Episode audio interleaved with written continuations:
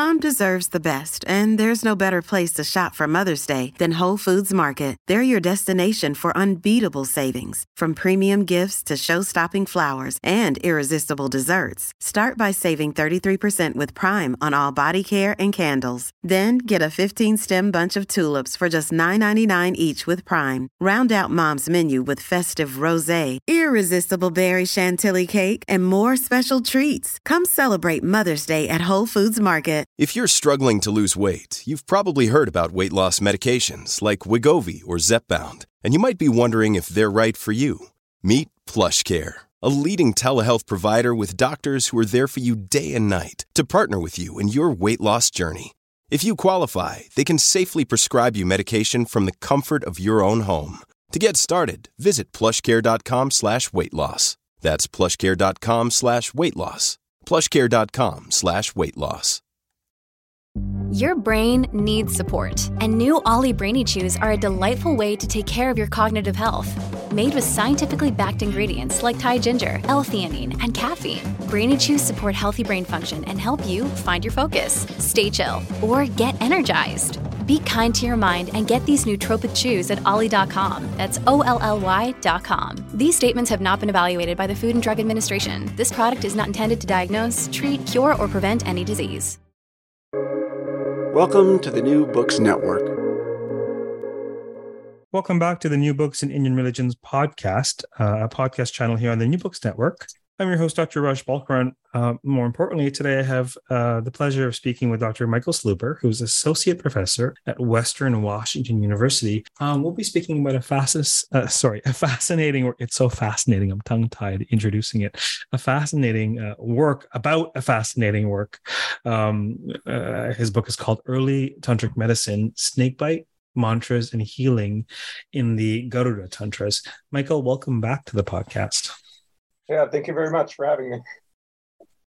So um, there certainly is a backstory in terms of how this book came about. Um, maybe tell us the primary object of the book and and and and the discovery you made that allowed this book to be possible. Sure. Um, yeah. I'll yeah first say a little bit about what the book is about, and then I'll tell you the longest story about how it came to be.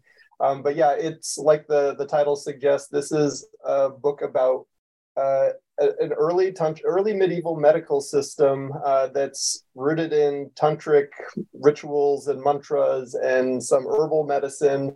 Um, and I'm specifically looking at uh, the medicine for snakebite, and within that, you know, rather specific topic, I'm looking at uh, the use of mantras to heal snakebite. So um, it's kind of an interesting mix because uh, a lot of people have studied history of medicine and a lot of people have studied history of religion, but this this combines them in, a, in an interesting way that um, you know people in one of those areas or the other didn't really come to to this this topic.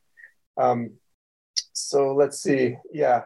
I mean, snakebite may sound like this really obscure sort of thing, and I've even had people in India when I'm, you know, going there to give talks. They're like, you know, you know, snakebite. Really, that sounds very colonial. Like you're exoticizing India by saying, you know, we have all these snake bites. But you know, actually, the the data is is, there to show that there's a lot of snake bites happening in India, um, more than any other place in the world. Um, you know, even other countries combined. Um, and about 45,000 to 50,000 uh, people dying every year from from snake bite. You know, now in the context of, of India, this place with uh, you know almost a billion and a half people, uh, 50,000 people dying of snake bite is is nothing, uh, and and yet it's still a lot of people. It's still it, you know there's there's more to it than just the people that are dying. There's people that are permanently disabled. So it really is um, an important topic in some sense, um, and, and it has been an, an interest of the culture uh, for literally thousands of years. So that's kind of the, the gist of the book. Um, so let's see, how did I come to it? Yeah, do you want the short version or the long version? Well, for me, it's always a scenic route. Um, But whatever, you know, you've stumbled upon something in your research that is very important. And so I think folks would enjoy the story of how that came about. Okay, sure. So, um, you know, it really was about 10 years of my life actively working on this, you know, and that wasn't the only thing that I was doing in those 10 years, but, but it was like my main focus. Um, but but then when I reflect on this, I, I, think there was another decade before that that really was was leading up to it. So I'm going to start in middle school, which seems kind of silly. Um, I've never like told the public this. This uh, Michael. Yes. I studied the Puranas, so there's a backstory to the backstory to the backstory. So by all means, let's start in middle school. okay.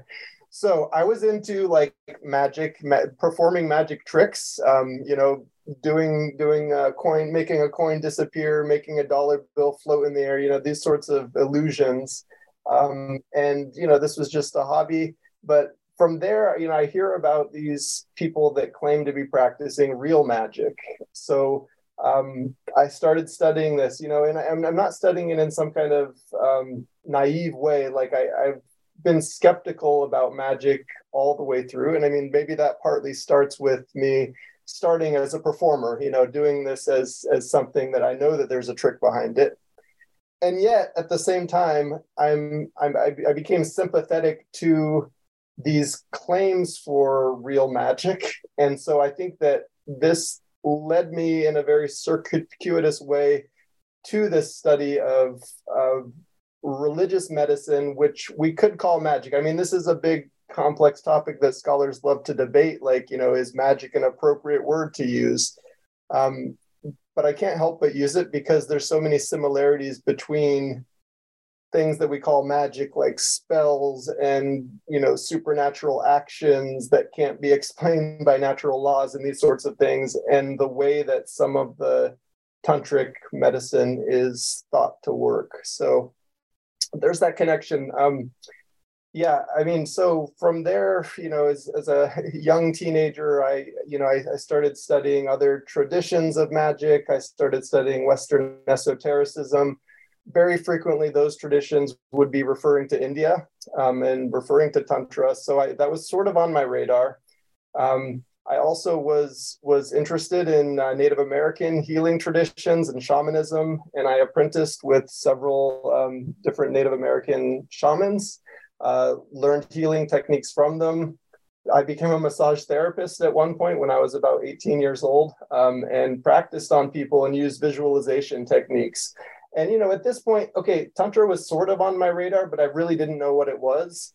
And so it's startling to me once I, I get into the research for this book about a decade ago that, um, or more than that now, uh, that how similar some of the techniques that the tantric doctors were using to heal people were to these visualization techniques from from the Americas. So um, all of this kind of sets sets the stage for me that it made me sympathetic to the worldview uh, promoted by these early medieval texts. Um, and I want to just you know reemphasize sympathetic doesn't mean that I believed it all. Okay, like um, you know, as I said, I've been skeptical the whole way through.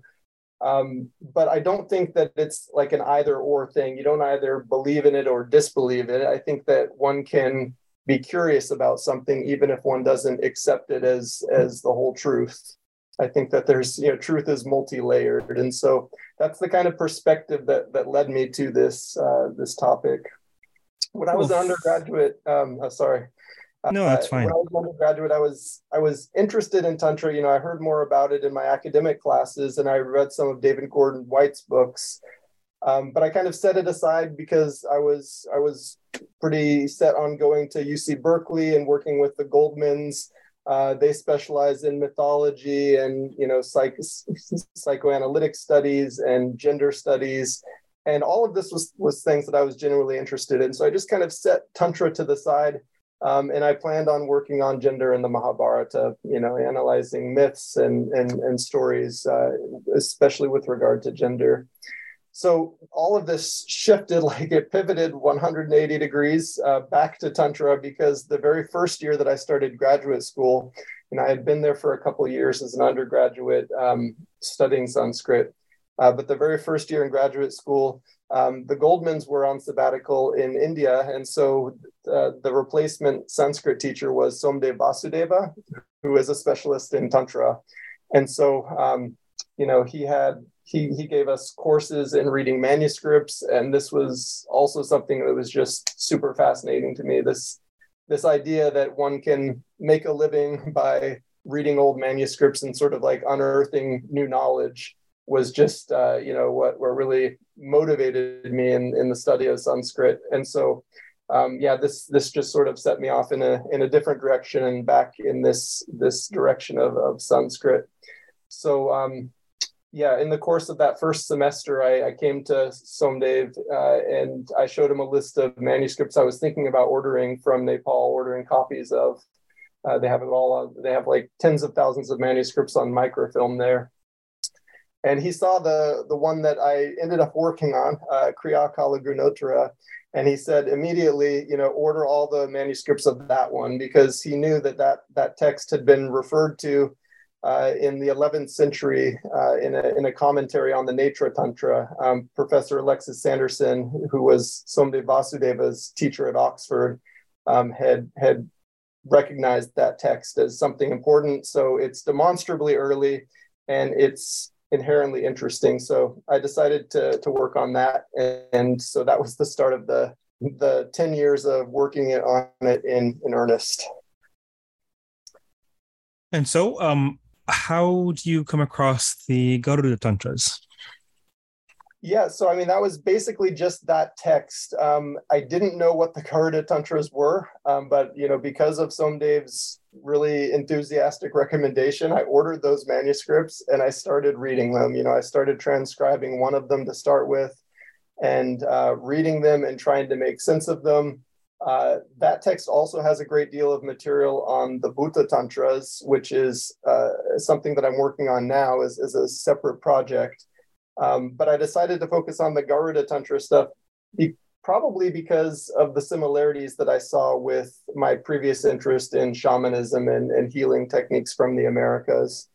Um, so that's that's kind of how I went in that direction of the Garuda Tantras. Um, it's also just like you know people think of garuda they, they hear that name and they think you know kind of a knee-jerk reaction. Garuda is the mount of vishnu and like you know there's not much more to be said about it. You know people consider him a, a minor god.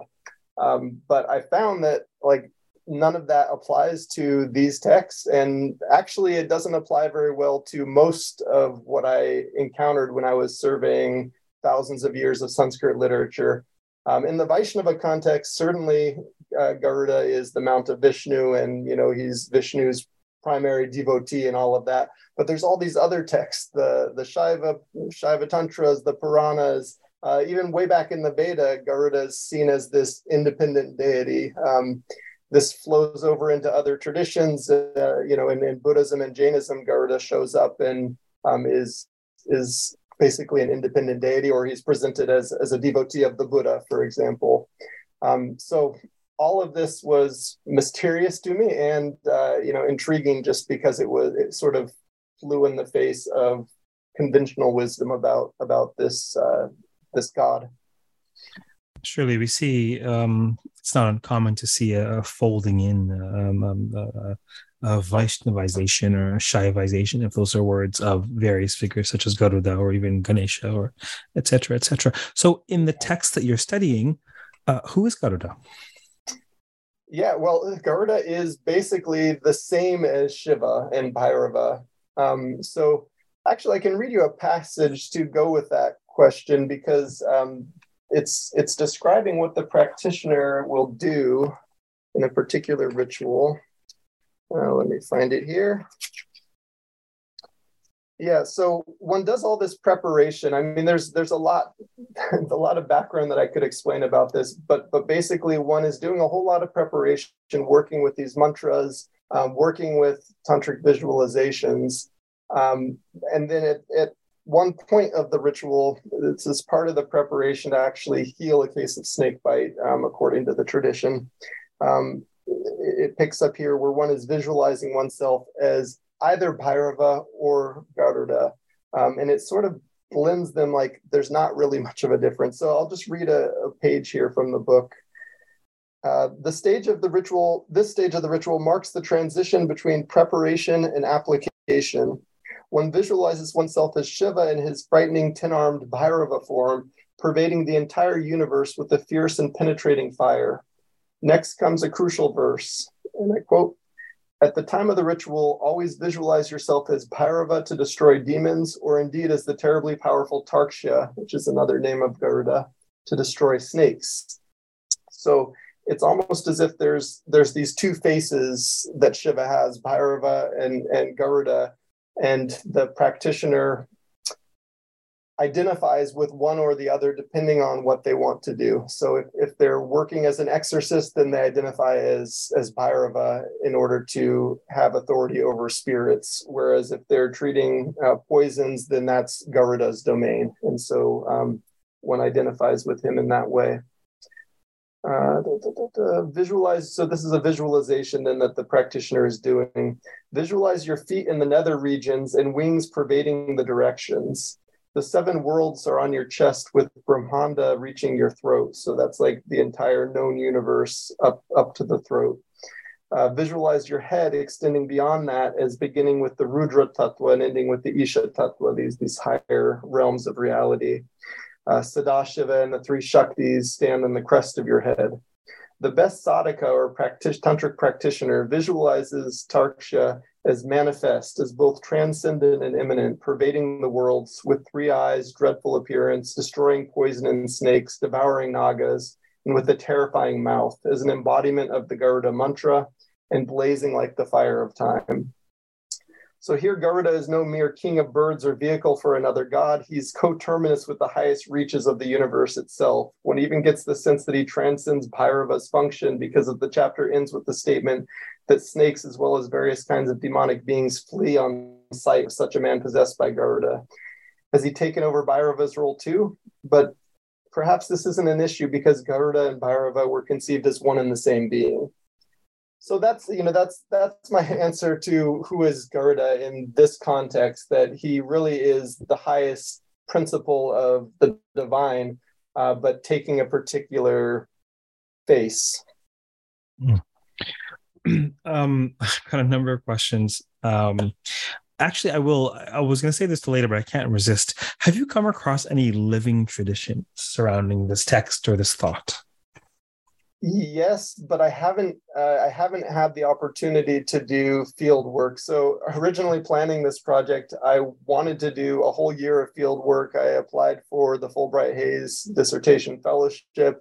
This was in 2010 or 11, and this was the year that the United States canceled the Fulbright Hays uh, program because we were spending too much money bombing Libya. So I didn't get to get funded to go do do field work. So the living tradition that I've that I've come across is all just you know through what other people have told me or finding uh, references to it on the internet. Um, so one of the one of the traditional systems of snakebite medicine that is still somewhat alive, a living tradition, is in Kerala, and they call it Visha Vaidya there. Um, partly based on Ayurvedic text, uh, but also partly based on tantric traditions um, the the mantra system of it and the visualiz- these tantric visualizations had to go underground uh, during colonialism because the the royals were educated abroad and they were kind of scientifically minded and they didn't have much uh, tolerance for religious healing and so this basically gets excised from the text in Kerala, the Malayalam text of the Vishavaidya tradition. Um, but you know various people have told me uh, pieced together that that you know some in manuscript form these texts uh, that have the mantra portions of, of, of the snakebite medicine uh, do still survive. Um, most people won't admit to practicing with mantras. You know i think there's there's a concern about legal liability uh, for for one. Uh, so most of the practitioners there will only use herbal remedies or at least this is what they say um, I do get the impression that that mantras are still used, but you know, silently and not overtly, and they, they would be paired with uh, with herbal remedies. Okay, perhaps talk about this at some point, but I can confirm for you that mantras are certainly used in healing paradigms, whether people are classically trained or they're Vaidyas. Uh, but I can confirm for you that there are a number of um, um, health practitioners, uh, indigenous health practitioners, who uh, adopt these techniques in a covert manner. So I think mm. your Hmm. suspicion, I know, in fact, your suspicion is bang on. Um, uh, enough about that. Uh, yeah, no, I mean, and there's there's traditions all over South Asia too. So I lived in Nepal for a year, and um, you know, I got a little bit acquainted with the shamanism there, and some of the the oral text and the mantras that were shared with me um, are seem to be related in some distant way to the Garuda tantras, like you know, certain structures of the mantras, and they're calling on Garuda and identifying him with with Shiva, and so there's there seems to be a connection there in that living shamanic tradition in Nepal as well. So, yeah, South Asia is so huge. Um, there's there's things going on all over the place that it's it's hard to know everything. Mm, indeed, absolutely. Tell us a bit about how the book is structured. Sure. So there's two main parts. Um, that's like the the most overt structure. Um, the first part is in English, you know, sort of the book part of it, uh, seven chapters plus a short conclusion. Um, giving an overview of the history. Um, you know, the introduction starts with sort of my approach to the topic and some of the methodological concerns. We can we can circle back to that later. Um, second chapter, I'm looking at uh, the early history, so Veda, um, early Pali canon, the epics, uh, references to Garuda, references to healing snakebite with mantras uh, because that's the the main interest. But also, you know, herbal medicine uh, is is in there too. Um, and then the third chapter gets into the proto tantric and the tantric material, um, which really starts around six seven hundred CE. So it's it's fairly early. It's pretty. It, we we get references to it in the earliest tantras um, of Shaivism, and we we get references to it in text of, of a similar date. So um, a lot of those original sources are lost. So, um, you know, this is something I have to keep sort of referring to throughout the book is I'm using these sources from several centuries later, uh, but we know from references that, that the Garuda Tantras and the Bhuta Tantras were a thing. They were fairly influential, um, even from the, the, the seventh century or, or so. Um, so I sort of review what we know about about that. Um, you know, there's there's a few sources from these earliest canonical lists that survive, um, and then I go into chapter four is on the Vipati mantra in particular, and so this is uh, the chapter of the book that I'm most proud of because it's based on the study of manuscripts. Um, so yeah, I'm trying to think how to how to describe all this without getting too out of order but yeah, the latter half of the book um, is is just the addition and translation of the text, and that makes up a little more than half actually. Um, and so this chapter four is most closely based on that textual work, and so I feel like it's the most original thing that the book offers, and it was also the most difficult because the text you know reaches us in these manuscripts never been edited before um, you know in, in a modern context. It's never been printed uh, and so the manuscripts have errors. There's various places where the manuscripts disagree about what words the text is supposed to say.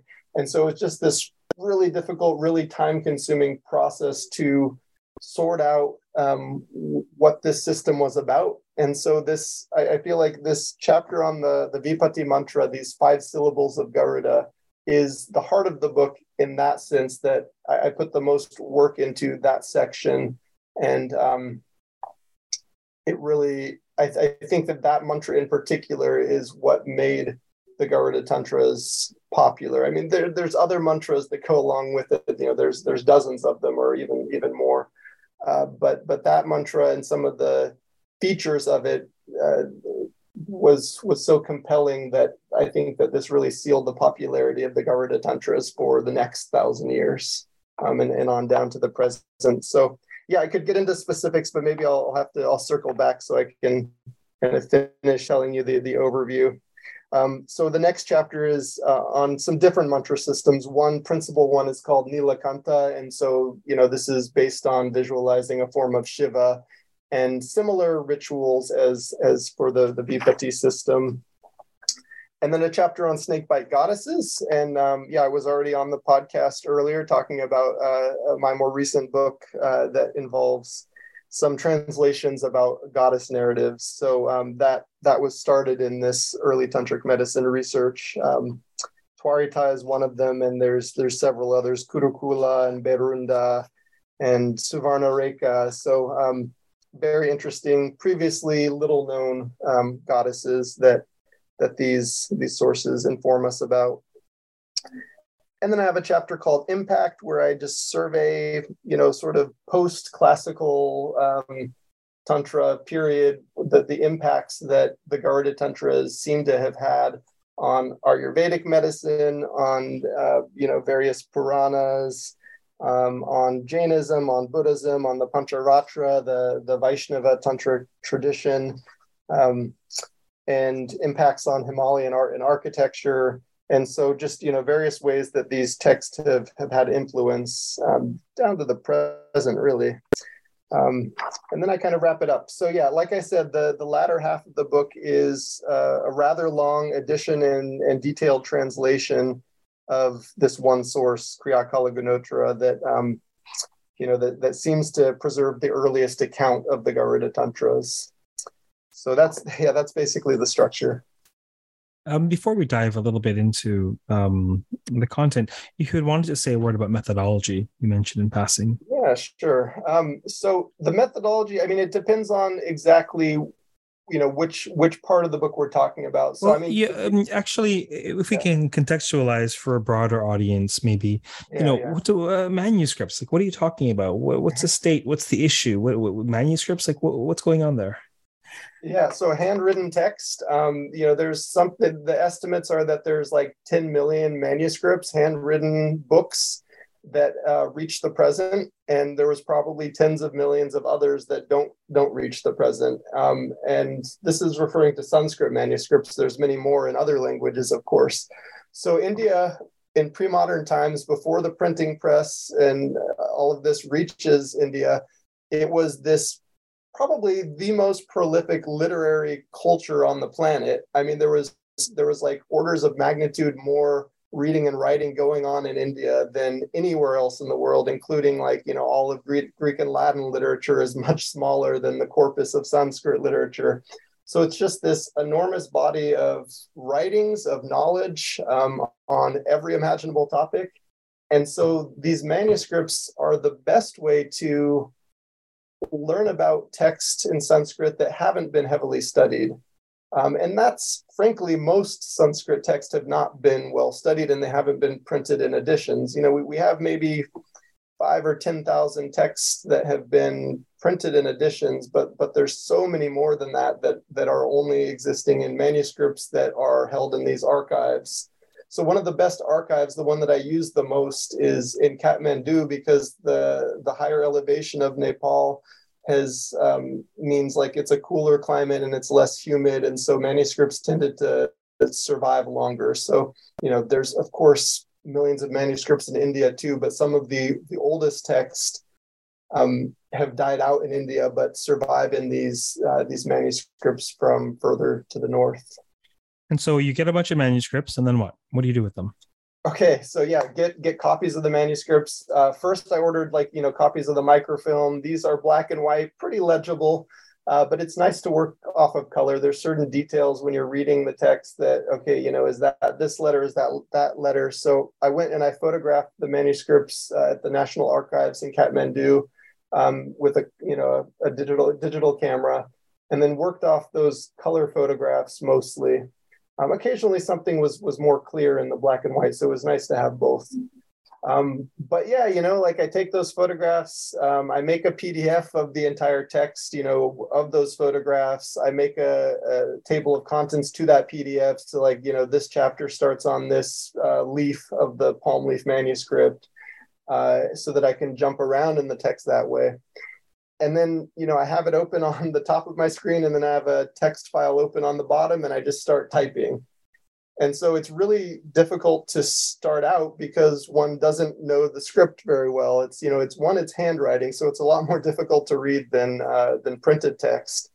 Um, and then two it's just you know it's it's an older script. There's there's not really guides for you know you know, my, my knowledge of Devanagari certainly helped for some of the younger manuscripts, but for the the oldest one, which was written about 850 years ago, uh, the the script was more archaic, so it just took a lot of time to um, to figure out because this this isn't a text that has been printed, so I can't look and say, oh, this is saying that. You know, I'm just you know totally alone with the, the manuscript and and trying to uh, to read it. But over time, you know, over the months of of doing this every day, um, I did become very familiar with the, the handwriting, and so I can I can read it just as quickly as reading a printed text at this point for um, you know for those manuscripts that I used. So you got your file with all of this information that you've deciphered, yes. and then what? Yeah. So, um, and then you know you're reckoning with different manuscripts because for the Kriya we have in Nepal, there's like six um, main manuscripts that have the whole text. They're more or less complete.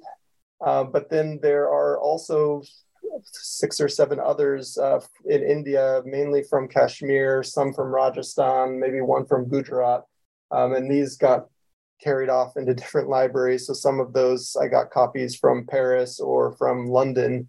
Uh, but you know, so I, I, the first step is really to gather all copies of all the manuscripts so that I have have it all there. And then I'm just going through and being like, okay, I'm trying to make sense of the text, and there's this difference here. Sometimes the differences are trivial. It's like they spell something different, but you can still recognize the word. Other times, all of the manuscripts say something that doesn't seem intelligible. And so I think about it for a long time, and then I go read other text, and you know, I search through digital text files of, of you know thousands of other texts that people have typed in to try to find parallels and so working that way i can often amend the text. So this is this is a word we use when the scholar comes up with a, a different reading than what the manuscripts say but but which has a rationale behind it which can explain what the manuscripts say.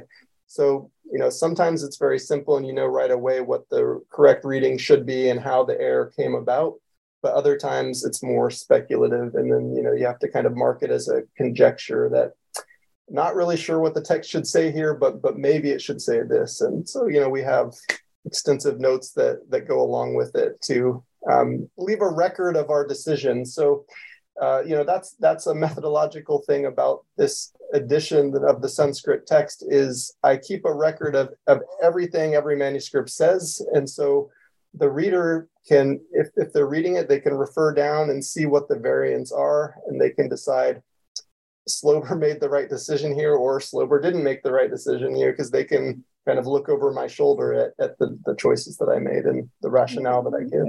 Uh, this reminds me of the um well, well so much of what I do, but the the Mahabharata's critical edition project, or really the Ramayana or the, uh, or the, yeah. the, the critically edited Puranas. It's it's um the the stuff that was left out is gold because oftentimes you will you will think, wow, uh, I, that um vignette that um, that story that Pakyana is like that's the Rosetta Stone for understanding these two episodes. And so, you know, it, you have the option. You know, you you you you you do the best you can. You yeah. you justify your decisions, and then you leave um you leave uh, breadcrumbs for posterity as you see fit. Yeah, yeah. yeah. I mean, people have some even very senior scholars have this misconception about critical editions that that you know that there's like this mechanical method that you follow that you you know you use to arrive at the final word on a text, and so that's totally not the way it works. There there is no final word. The any edition um, is a hypothesis. A critical edition where you're listing all of those variants is a hypothesis with evidence to back it up. So um, so yeah, anyone can come along at a later point and make improvements, um, or you know, see what I've done and and agree with it. So it's just pres- preserving all the all the evidence for people to look at. Yeah. This episode is brought to you by La Quinta by Wyndham. Your work can take you all over the place, like Texas. You've never been, but it's going to be great because you're staying at La Quinta by Wyndham. Their free bright side breakfast will give you energy for the day ahead. And after, you can unwind using their free high speed Wi Fi. Tonight, La Quinta. Tomorrow, you shine. Book your stay today at lq.com. Hey, it's Ryan Reynolds, and I'm here with Keith, co star of my upcoming film, If, only in theaters, May 17th. Do you want to tell people the big news? All right, I'll do it. Sign up now and you'll get unlimited for $15 a month in six months of Paramount Plus Essential Plan on us. Mintmobile.com slash switch. Upfront payment of $45 equivalent to $15 per month. Unlimited over 40 gigabytes per month. Face lower speeds. Videos at 480p. Active Mint customers by 531.24 get six months of Paramount Plus Essential Plan. Auto renews after six months. Offer ends May 31st, 2024. Separate Paramount Plus registration required. Terms and conditions apply if rated PG. So you've got your um, you've got your edition that you've agreed that you're going to use for your work and and then what's next up or what was the next step for your particular book?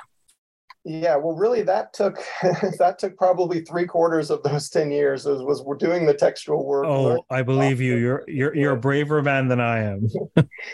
In that regard. so but after preparing that, you know, the, the next step for me was contextualizing it. So, you know, I had been doing this all along because as I'm reading this text, I want to be reading it in context of what are other Sanskrit texts saying and, you know, what's up with the, with Garuda being in this this context. Um, so the contextualization was happening all along, but but I, you know, I don't didn't write it up until after having done the textual work because um, you know that's the textual work is really the the, the solid base uh, on, on which all those those other contextualizations are, are founded. Um, so, you know, there's a lot that went into this book. Um, another thing, you know, you may not expect was that I had to learn quite a lot about um, modern scientific understandings, you know, in this the study of toxicology and herpetology, behavior of snakes, and you know what what do modern doctors recommend that you do during a snake bite? And you know how does antivenom work? And why are people so dismissive of traditional medicine? And so you know i, I read a lot of scientific journal articles and i was you know it, it's I, I try to kind of strike a balance between being very informed about the science but not letting it make me dismissive of the this medieval medical system. Um, so i there's a whole lot of scholars, there's a whole lot of scholarship, there's a whole lot of scientists and doctors that are extremely dismissive of anything that's not modern medicine. They're like, you know, everything that came before was absolute nonsense. It wasn't based on evidence. So that sort of attitude is what prevented this book from being written until until I got to it because there was just not any sense that there might be something interesting or valuable there. Um, so and yet there's um i mean there's uh, and yet uh, uh, i know a number of ayurvedic practitioners and yet there is um uh, great utility in terms of track record in healing with various paradigms that might be considered more holistic or that that sort of have a model of the human being that is trans empirical. I mean, there are dimensions that are sukshma, or however you want to think of it. Um, and there, there are so many individuals who, whether out of folly or desperation or wisdom, will not gain the results they're looking for through a, a modern Western medical paradigm and gain right. fantastic results elsewhere. And of course, there are a lot of charlatans and a lot of people who are deluded and everything in between. But nevertheless, um, these right. these systems of medicine have survived for centuries, not because they're complete madness. Because that couldn't be the case. Right. So you know that's the critical thing is that everything in between that you know certain uh, too many people think of this issue of different systems of medicine as an either or that it, it, it's you know you you either believe in modern medicine or you don't you know and like, it's all uh, i've said this before on this podcast uh, it's all about the both and. For all things indic especially sanskrit narrative it's all about the both and. But anyway sorry continue. Yeah so i mean you know one one point in favor of this traditional medicine for snake bite is uh, on the herbal remedies side there have been scientific studies that have taken you know these herbs into their lab They've made extracts of them, injected it into um, to lab rats, and also injected the snake venom. And they've shown, you know, without a doubt that that some of these herbal remedies do have amazingly strong anti-venom properties. They can, you know, snake venom is really strong stuff. Like it can kill you within minutes if it's if it's a, a bad enough bite. Um, it can totally destroy your tissues. Um, you know, people lose limbs. Like it's really strong stuff. But so are certain herbal medicines. And so they've confirmed this in lab studies, and there's been a proliferation of this since I wrote the book. Even I had a student that that sort of looked into what's been done since, and there's just been dozens and dozens of um, of evaluations of, of herbal medicines that you know typically not drawn from text. These scientists are are choosing which ones to evaluate um, based on folk medicine. Uh, but but sometimes those two overlap, and so there's a certain plant that that the text that I work on uh, say use this plant for it's called palasha in Sanskrit. Uh, they say use this for viper bite, you know, for a particular type of viper. Um, and that one I found there there was a study done, and it's it's remarkable as an antivenom. So, but we're still in this sort of paradigm that the, the scientists doing these studies aren't really being heard by the broader medical community uh, because we're in this paradigm that says anti-venom like that's that's made by you know this technique that they've been using since the 1800s but um, you know they they milk the venom from the snake they inject it into a horse and then they take the horse's blood and they purify out the, the antibodies that the horse creates to counteract the, the snake venom um, so that type of anti-venom is what is still rules the day. Like all the World Health literature is saying, you know, traditional medicine is just a waste of time. Like anti antivenom is the only way to to deal with this issue. Um, but antivenom comes with its own problems. So yeah, I don't want to go too off track here, but um, you know, antivenom can be very allergenic, and um, it's not always appropriately used. It's not always used in a in a clinic that is well enough equipped. So anyway, there I think that there's there's a case to be made that some traditional forms of medicine, not all of it, of course, some traditional forms of medicine actually work and might actually hold better potential for non-allergenic treatments of snake bite. Uh, there's not a lot of sympathy for that in the, the global health. Well, uh, the, the the fact is that we have more evidence that we know what to do with, but you have to separate the wheat and the chaff. We've got thousands, tens of thousands, in some cases with some ailments, millions of people who are treated in mm-hmm. Ayurvedic or, or, various paradigms mm. um, that don't require any sort of belief or um, sleight of hand, where they'll, they'll give it a shot and they'll gain the results. And, and so it's it's a, it's it's um it's when evidence is threatening to worldview, whether in the scientific or political or religious, it's when evidence is threatening to one's the scaffolding in one's mind, the worldview, mm-hmm. that you know it's sidelined uh, sometimes uh, to be charitable as a defense mechanism or, or in the interest of, of, of of following a paradigm and and and sometimes it's just too difficult to when they discovered the Indus Valley civilization a century ago they they just deduced or assumed that it must be an uh, an offshoot of Mesopotamia because how could such a thing exist? how could such a thing exist in um, in South Asia? And so this it's just clearly we all have biases. Every civilization does. Every every paradigm does. And um, without question, there uh, there's no shortage of studies on the efficacy of various paradigms, including ancient Indic forms of medicine or holistic medicine. But I, I'm not surprised um, uh, I'm not surprised at what you say in terms of it. It threatens a particular paradigm, worldview, power structure, and so it's it's challenging to to use. You know, you have to take it with take that medicine with a grain of salt, so to speak. Listen, what what do you um what do you hope folks most take away from this work?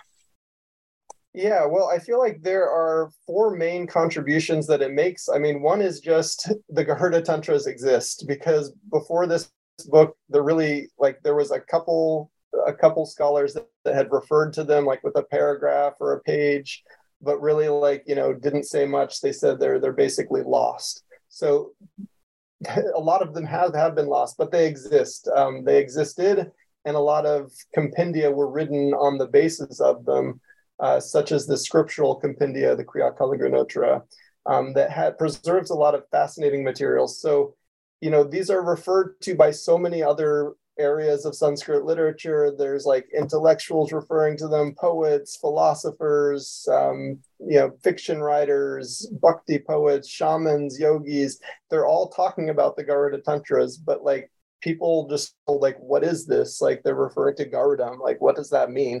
You know, something having to do with snake bites. So, so I feel like that's one of the big biggest contributions of the book is just like, here it is. This is this is what it is. This is what it was, um, and it's it's something to be aware of because there there was that lack of awareness, that ignorance before. Um, yeah, I mean, also just the fact that Garuda is not minor in these texts and in many other contexts. That he was he was a pretty important god in the Veda. He was identified with the sun, and the sun, you know, with Agni, and like you know, this is like major stuff for for the Vedic religion. Um, so, not a minor god, not only the Mount of Vishnu, um, very influential uh, you know, even just like looking at the news this morning, I, I, see this, you know, report about Indonesia and the United States and a bunch of other countries doing these military exercises, and they're calling it the Super Garuda Shield. Like that's happening right now. So I mean, the the, the influence is clearly there all over Asia um, of this of this god, and so um, we we have to stop doing the knee jerk thing and just like you know categorizing a deity as as one thing because Garuda uh, was was so much more. Um, other takeaways from the book: mantras are definitely not meaningless or irrational. Um, they may be irrational in uh, in your worldview, in your in one's modern worldview, but they're not irrational to the people that use far the, far far from it. There's there is um yeah. Yeah full of meaning. Um you know so this is this this chapter on the vipatti mantra where i get into the nuts and bolts of of what these mantras mean and um so many layers of meaning so many complementary interlocking layers that are that are used in in those rituals. So you know a lot of scholars before just were like mantras are meaningless or mantras are bird songs, you know, or you know, it's just like some unintelligible mumbo jumbo. Definitely not the case. So um, you know that that's something I want to drive home with this book. Um, and then yeah just as we've been talking about like i want people to take away that we should be more open-minded. That doesn't mean changing what we do. You know it doesn't mean you don't go to the hospital when you get bitten by a snake. I think people should be safe and do what they need to do. Um, but like intellectually speaking we can be curious about what other people have done in the past and, and what some people still do to this day. Um, why do they do it? How might it work or how might it not work? Um, you know there's there's all sorts of interesting ways that these texts were accurate. Um, i mean there's ways that they obviously there's sort of plenty of ways that they were inaccurate but there's there's also things that they knew that um, a lot of people a lot of doctors still don't really fully understand today about how the venom works in the body. Um, i'll give an example of that if if we have time. Okay. absolutely yeah. So um, one of the things in the text to describe how the venom goes through these different tissues in the body. Um, it, it, starts in the skin. Easiest to cure when it's in the skin. Uh, if you get it right away, very easy to counteract the venom. But over time, it goes deeper into the tissues, into the blood, into the muscles, into the, the bone marrow finally. And so once it settles in the bone marrow, they say it's incurable. So this is remarkably detailed um, kind of physiological description of how venom progresses through the body. And you know, I found that looking into this, this is basically how the really informed scientists understand the, the action of antivenom is that it only works if the venom is freely circulating in the blood. If you wait too long to go to the doctor and get antivenom treatment, it's not going to be very effective because the, the venom already settles into the tissues. So it's pretty much exactly the way, you know, broadly speaking, it's pretty much the way that they described this over a thousand years ago. So I just continue to be astounded at um, at some of these insights that doctors had with far fewer, you know, far less technology and uh, you know sophisticated tools that we have today. That they really got some things very right. Well, it, it really seems to me, and I, I this is an idea that comes up relatively frequently in teaching contexts um, in conversations. It, it, seems to my mind um, a sort of a glaring conceit mm. that uh, pre-moderns uh, were unthinking, or I mean, look at the, I mean, it, it, people. Uh, listen in in human experience there are always going to be people who are extraordinarily um good at scrutinizing picking apart ideas critically thinking figuring out how something works whether that's yeah. uh, whether that's a chariot or whether that's a human body whether it's it's building a, temple uh, this would have always been the case uh, yeah. there, there, there's no there's no reason whatsoever to question whether or not the ancients were capable of critical thinking and practical application of knowledge. I think what trips people up is the code switching between mm. spiritual or, or, or or sort of sukshma modes versus sthula modes, and I mm. think folks take that code switching as evidence of the inability to think straight. Mm and I think uh, you know an Ayurvedic doctor, a naturopath, or whomever, you've got to cut. if you need an if you need an antibiotic or if you need a band aid or you need gauze, then that's what you're going to do, right? Mm-hmm. And so I think I, I, I, part of the reason why I arrived at this is because I know a number of practitioners who are fully capable of treating um, a gross problem on a gross level.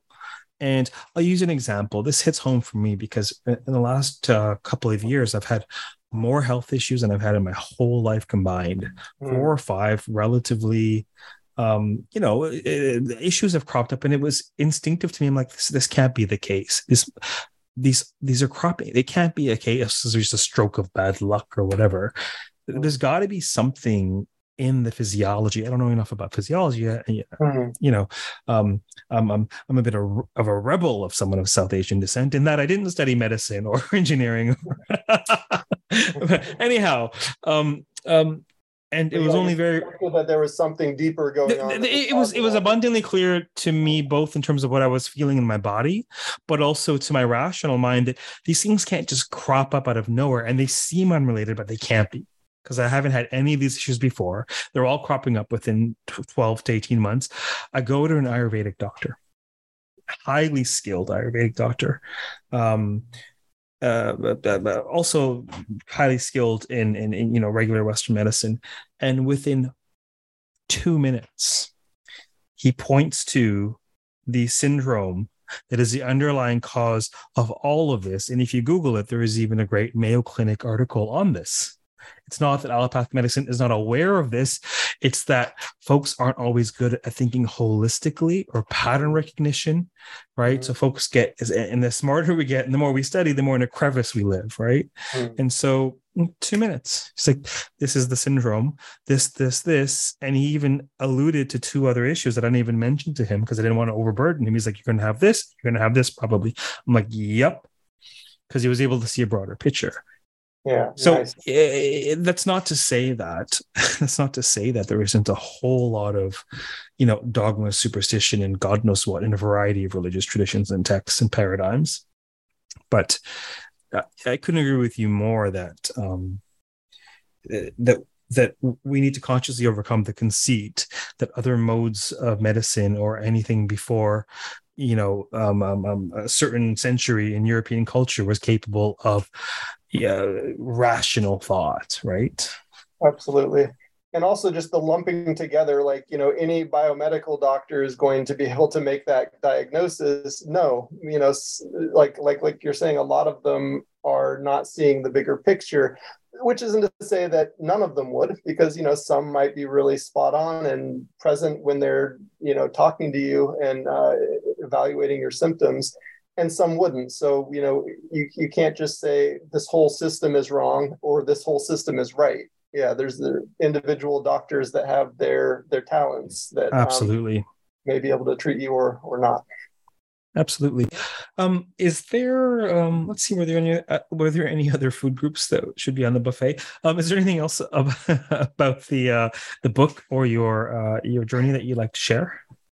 Um, yeah, another food group, poison, because sometimes poison was used as a medicine. Very, very dangerous. Uh, very interesting. But I think you know we're we're probably getting a little over time, so I could uh, leave that. I'm I'm perfectly I'm I'm perfectly fine. I've got the time. I don't have a I don't have a a, a, a commitment in the next hour, so I'm okay.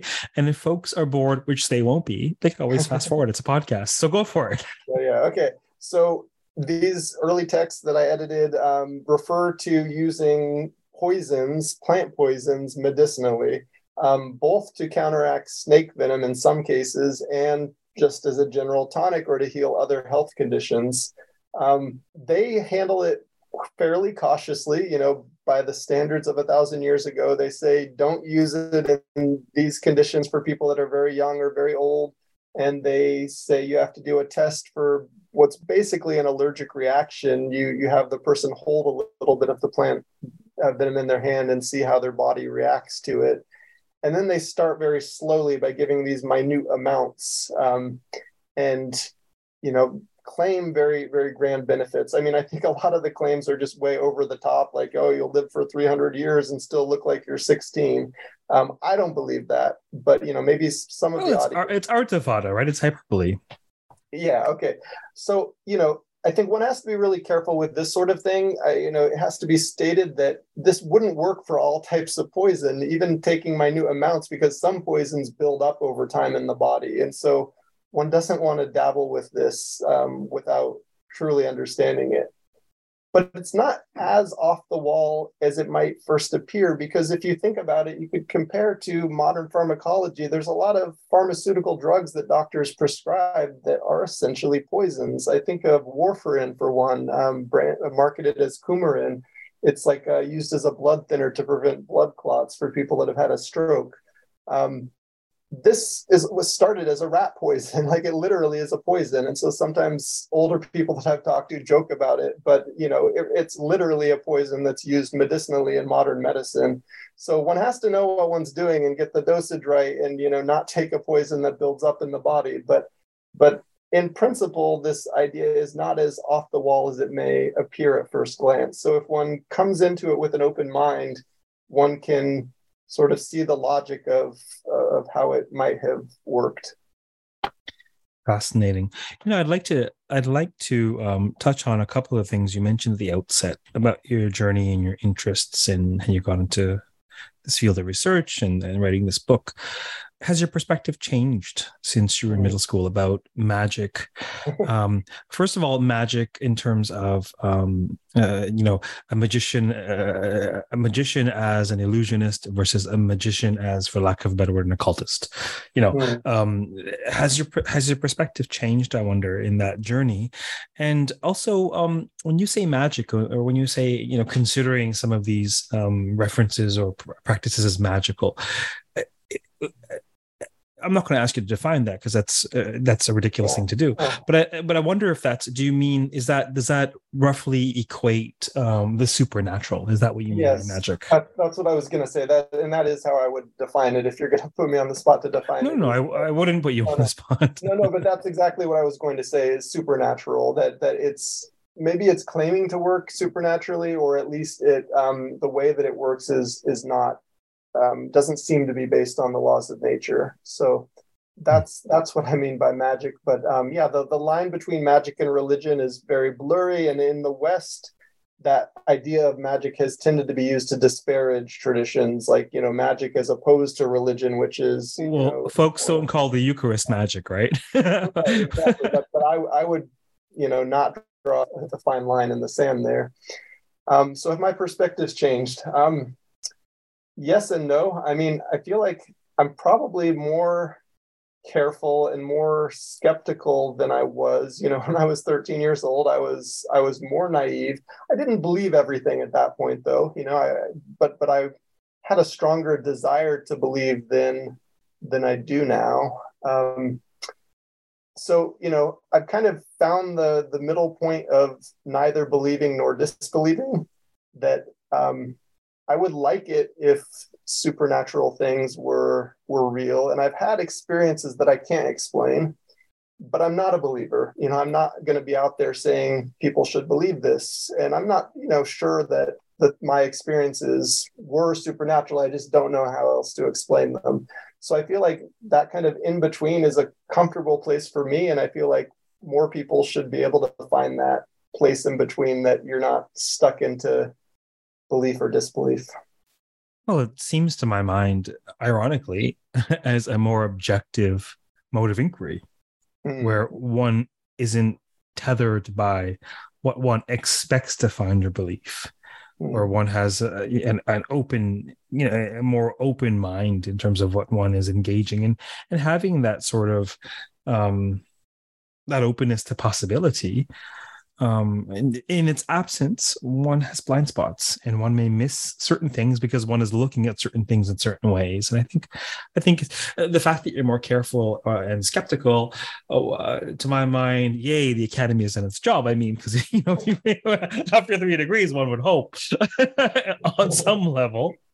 Having said that and i return to this idea over and over again when people are studying the human experience and humans it, it, it, clearly what's going on is more than meets the eye and one has to leave room for the possibility that we're more than uh, bots made of flesh right? Like there's stuff going on right? Clearly.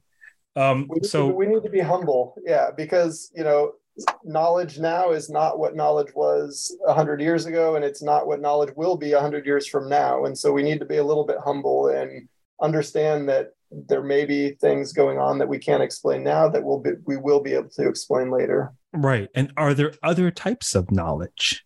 So yeah. so so are there are there types of knowledge uh, that are derived uh, through different means, et cetera, et cetera.